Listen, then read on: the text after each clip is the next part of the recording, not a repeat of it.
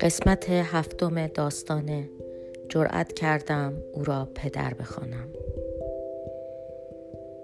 در حالی که شعله شم رو به افول می رفت شروع به حرف زدن کردم ابتدا با احتیاط شروع نمودم و سپس با شهامت خاصی صحبتهایم را ادامه دادم.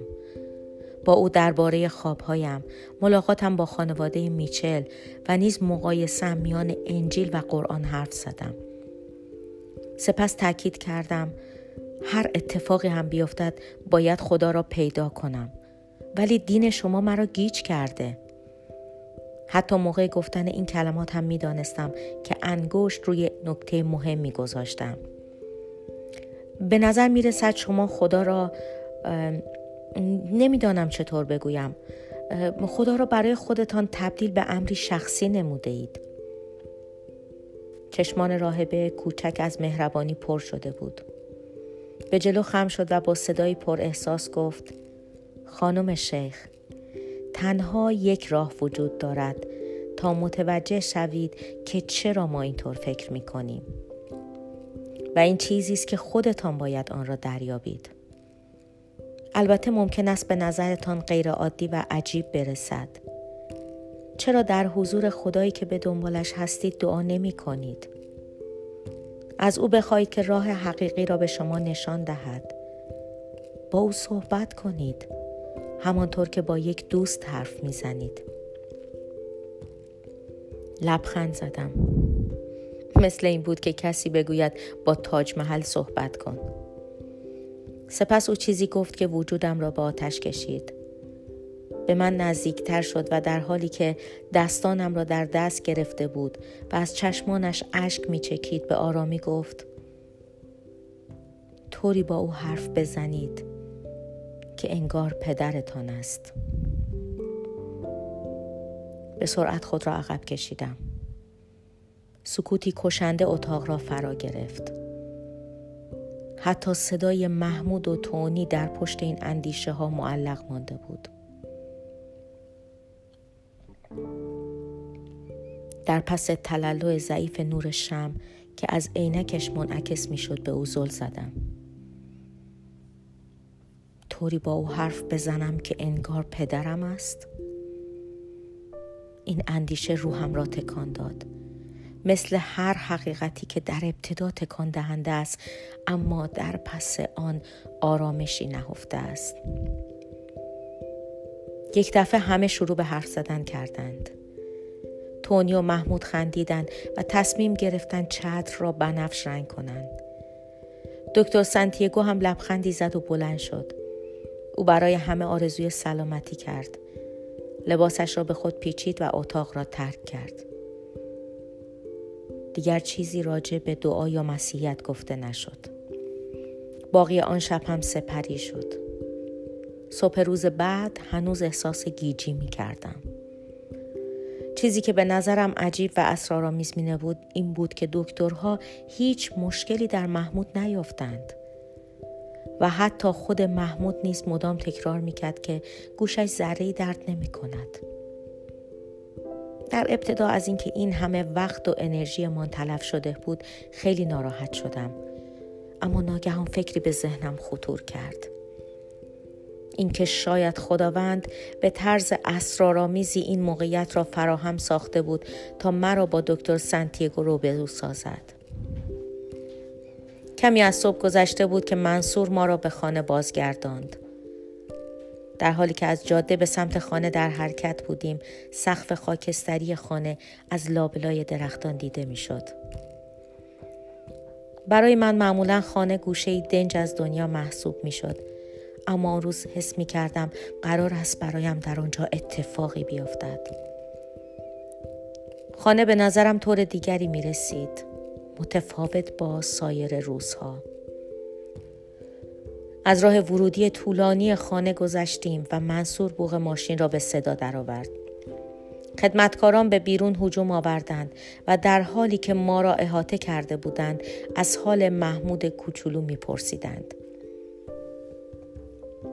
به آنها اطمینان دادم که او خوب است. دیگر به این خوش ها توجهی نداشتم بلکه در راه جدیدی قدم میگذاشتم که فقط به یافتن خدا منتهی می‌شد. به اتاق خوابم رفتم تا یک بار دیگر تمام اتفاقات اخیر را با خود مرور کنم. مطمئنا هیچ مسلمانی هرگز خدا را پدر خود تصور نکرده بود. از بچگی به من تعلیم داده بودند که بهترین و درستترین راه برای شناخت خدا این است که در روز پنج بار نماز بخوانم و نیز قرآن را بخوانم و در آن تفحص نمایم. دوباره به یاد حرفهای دکتر سنتیگو افتادم. با خدا طوری صحبت کن که انگار پدرت است. در حالی که در اتاقم تنها بودم به زانو افتادم و سعی کردم او را پدر بخوانم. اما تلاشم بیهوده بود و با ترس از جا برخواستم. کار بسیار زشتی بود. این گناه نبود که وجودی عالی و برتر را در حد خودمان پایین بیاوریم. آن شب با گیجی به خواب رفتم. از همیشه سردرگمتر بودم. چند ساعت بعد بیدار شدم. از نیمه شب گذشته بود. دوازده دسامبر بود. روز تولدم. چهل و هفت ساله شده بودم. لحظه دچار هیجان شدم. دوران کودکیم را به یاد آوردم. روزهای تولدم را جشن می گرفتیم و تمام اقوام به خانه ما می آمدند. روی چمنها را با کاغذ کشی و نوارهای رنگی می پوشاندیم و با بازی های مختلف خود را سرگرم می کردیم. اما دیگر خبری از آن جشن ها نبود. فقط ممکن بود چند تبریک تلفنی دریافت کنم نه بیشتر. چقدر دلم برای آن روزها تنگ شده بود.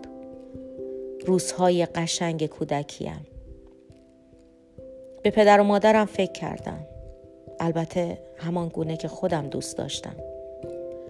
مادرم زنی زیبا، دوست داشتنی و در یک کلمه شاهانه بود.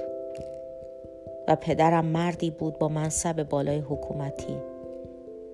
همیشه لباسهایش مرتب بود و عادت داشت قبل از خروج از خانه امامش را روبروی آینه درست کند. من به پدرم افتخار می کردم. چشمان مهربانی داشت که زیر ابروان پرپشتش پنهان شده بود و همیشه لبخندی ملایم بر لب داشت. اما در عین حال مردی زبر و زرنگ به حساب می آمد. یکی از خاطرات مورد علاقم دیدن او در حین کار کردن بود. در جامعه که پسران از ارزش بیشتری نسبت به دختران برخوردار بودند، پدرم میان فرزندانش هیچ نوع تبعیضی قائل نمی‌شد و به همه به یک اندازه احترام میگذاشت. من اغلب به عنوان دختر بچه کنجکاو سوال داشتم که بخواهم از او بپرسم. بنابراین در اطراف اتاق کارش میچرخیدم و سر و صدا می‌کردم.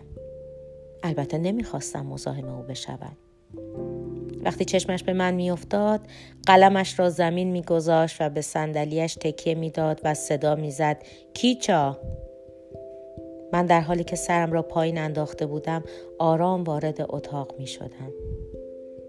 او لبخندی می‌زد و در حالی که به صندلی کناریش اشاره می‌کرد به من می‌گفت عزیزم بیا اینجا بشین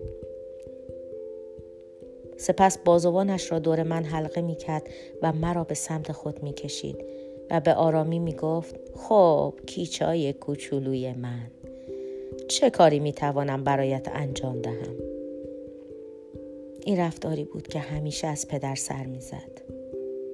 برایش مهم نبود که من مزاحمش شوم. وقتی سوال یا مشکلی داشتم دیگر اهمیتی نداشت که چقدر سرش شلوغ است و یا چه کارهای مهمی دارد. همه آنها را فراموش می نمود و تمام حواسش را به من معطوف می کرد. پاسی از نیمه شب گذشته بود و من داشتم طعم این خاطره بسیار خوب را یک بار دیگر می چشیدم. با یادآوری آن زیر لب خطاب به خدا زمزمه کردم از تو متشکرم. آیا حقیقتا داشتم با او حرف می زدم؟ ناگهان وجودم از امید و آرزو پر شد. پیش خودم فکر کردم فقط فرض کن که خداوند مثل پدرت است.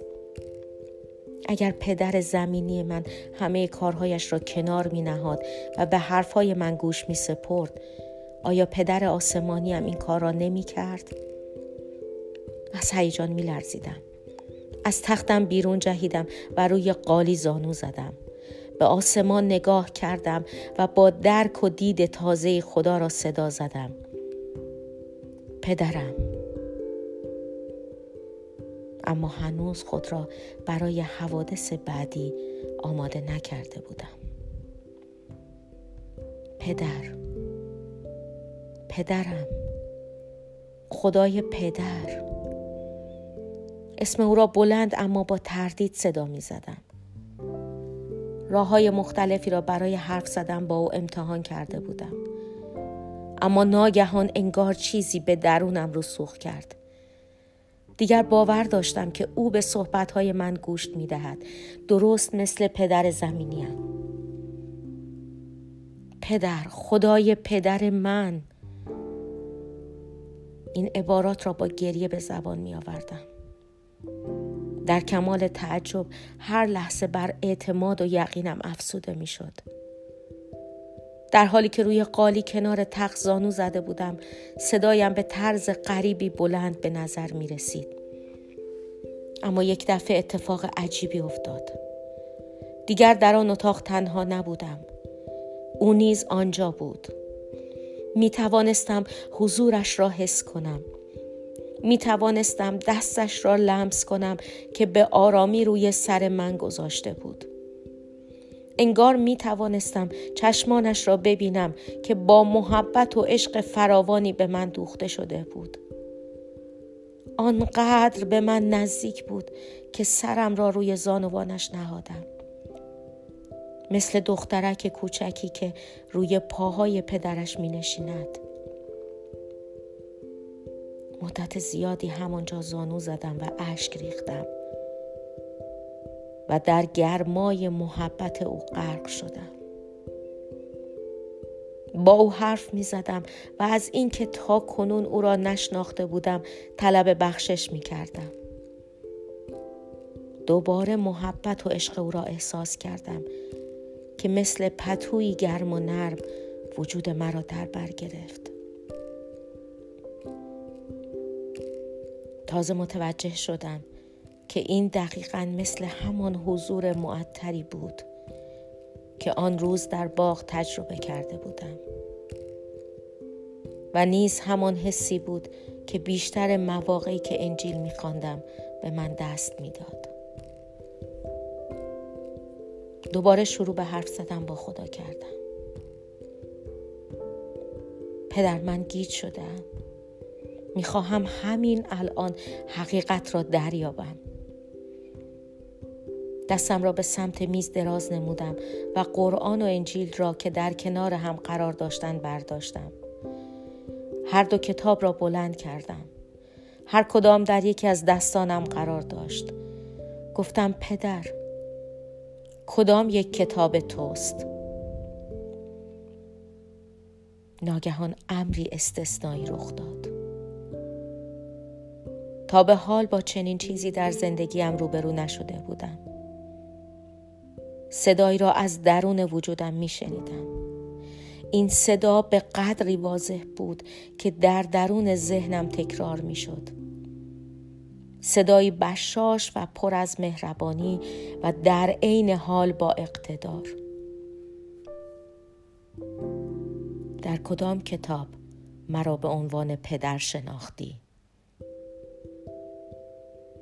جواب دادم در انجیل